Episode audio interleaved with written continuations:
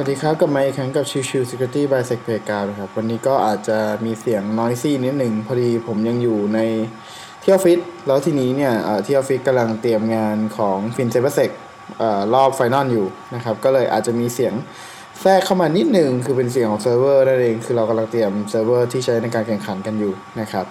ก็การแข่งขันเป็นเชิงแบบ attack defense ซึ่งก็จะเป็นการจัดครั้งแรกใน การแข่งขันแบบที่เป็นอุดมศึกษานะครับ ก็เดี๋ยวรอดูกันต่อไปนะครับ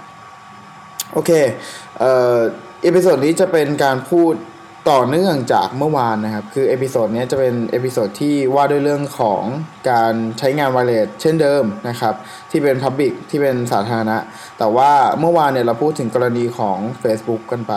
แต่ว่าไอ้เรื่องของ Facebook ที่ว่าเนี่ยที่เรากำหนด แล้วก็ยกตัวอย่างมาเป็น Facebook เนี่ยเพราะว่าเพื่อให้เห็นภาพว่าณปัจจุบันตอนนี้เนี่ยแอปพลิเคชันมันมีวิธีการป้องกันเอ่อด้วยลักษณะอัลกอริทึม mechanism ต่างๆ ในการป้องกันนะครับ ดังนั้นเนี่ยการใช้งานแอปพลิเคชันที่เป็นระดับที่เป็น mobile แอปพลิเคชันเนี่ยมันก็เริ่มปลอดภัยมากขึ้นนะครับเอ่อแต่ว่าถ้าเป็นลักษณะของเว็บไซต์ทั่วไปที่ไม่ใช่กรณีของเว็บไซต์ชื่อดังอย่างเช่น Twitter หรือ Gmail หรือ Facebook อย่างเงี้ยก็ยังตกเป็นความเสี่ยงเช่นกัน วันนี้ก็จะว่าโดยเรื่องของแล้วถ้าสมมุติว่าเป็นเว็บไซต์ทั่วไปล่ะเว็บไซต์ที่มี HTTPS แต่เป็นเว็บไซต์ทั่วไปล่ะ มันยังปลอดภัยอยู่ไหมคำตอบคือปลอดภัยถ้า user มี awareness นะครับ หมายความว่าคือโดยปกติแล้วเนี่ย เวลาการที่ attacker จะทำเรื่องของ man in the middle นะครับ คือการดักจับตรงกลาง จะ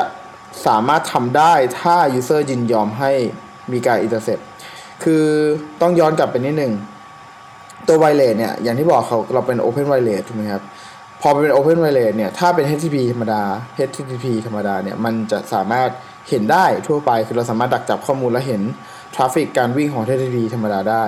แต่ว่าพอเป็น HTTPS อะครับ มันจะไม่เห็น คือเวลาที่เรา user client เนี่ยส่งตัวข้อมูลนะครับ ไม่ว่าจะเป็น username password หรือการ จากการอะไรก็แล้วแต่แหละ เป็น request อะไรก็แล้วแต่ส่งไปที่ปลายทางเนี่ย โดยปกติแล้วตัวของ HTTPS จะป้องกันให้ว่าถูกเข้ารหัสข้อมูลจะทำให้ไม่มีใครสามารถดักจับได้ หรือมองเห็นข้อมูลว่าตัว user นั้นส่งอะไรไป มันก็จะทำให้ฝั่งของ client นะครับ ปลอดภัยในลักษณะที่เป็นการใช้งานของ network traffic ดังนั้นเนี่ย ต่อให้ตัวของ client นั้นอยู่ใน network ที่เป็น hub โหเก่ามากเลยนะครับ คือใครก็สามารถดักจับข้อมูลได้ ก็จะไม่สามารถดูข้อมูลได้อยู่ดีเพราะทราฟิกมันถูกเข้ารหัสไว้ หรือตัวของ Open Wireless ก็คือ Wi-Fi สาธารณะก็เช่นกันนะครับ คือ Wi-Fi สาธารณะก็ไม่สามารถทำอะไรได้ เพราะว่าตัวของ traffic มันถูกเข้ารหัสแบบ end to end ไว้ก็คือ HTTPS ไว้นะครับ แต่ว่าทีนี้ลองมองย้อนกลับไป ในเมื่อมันตัวของ user ใช้งาน HTTPS ไม่สามารถดักจับได้ แต่ตัวของ attacker จะสามารถทำอะไรได้บ้างล่ะ attacker เนี่ยจริง ๆ แล้วเนี่ยมันมีวิธีลักษณะที่ทำได้หลายรูปแบบนะครับ เช่นกรณีของการทำ man in the middle นะครับ การทำ man in the middle เนี่ยก็คือลักษณะที่ตัวของ attacker เป็นตัวเครื่องที่ดักตรงกลางระหว่าง ตัว client และ server นะครับ ซึ่งวิธีการทำ man in the middle ก็อาจจะมีหลากหลาย เช่นเรื่องของการทำ ARP spoofing หรืออะไรก็แล้วแต่ หรือทำเป็น evil twin ก็คือ Wi-Fi ปลอมขึ้นมาเลย ก็ได้นะครับ แล้วเขาปลอมเป็นตัวของ gateway ก็สามารถทำได้ แต่สิ่งที่มันเกิดขึ้นคืออย่างที่บอกไปแล้ว ถ้าเป็นพวก Facebook หรือ Gmail หรืออะไรพวกนี้ครับ มันจะไม่สามารถใช้บริการได้ มันจะปฏิเสธการใช้งาน เพราะว่าเนื่องด้วยอย่างที่บอก certificate คือมีใบรับประกันเนี่ยมันไม่ตรงกับที่แอปพลิเคชันมี ดังนั้นแอปพลิเคชันจะไม่ใช้งาน traffic หรือเซิร์ฟเวอร์นั้นเมื่อ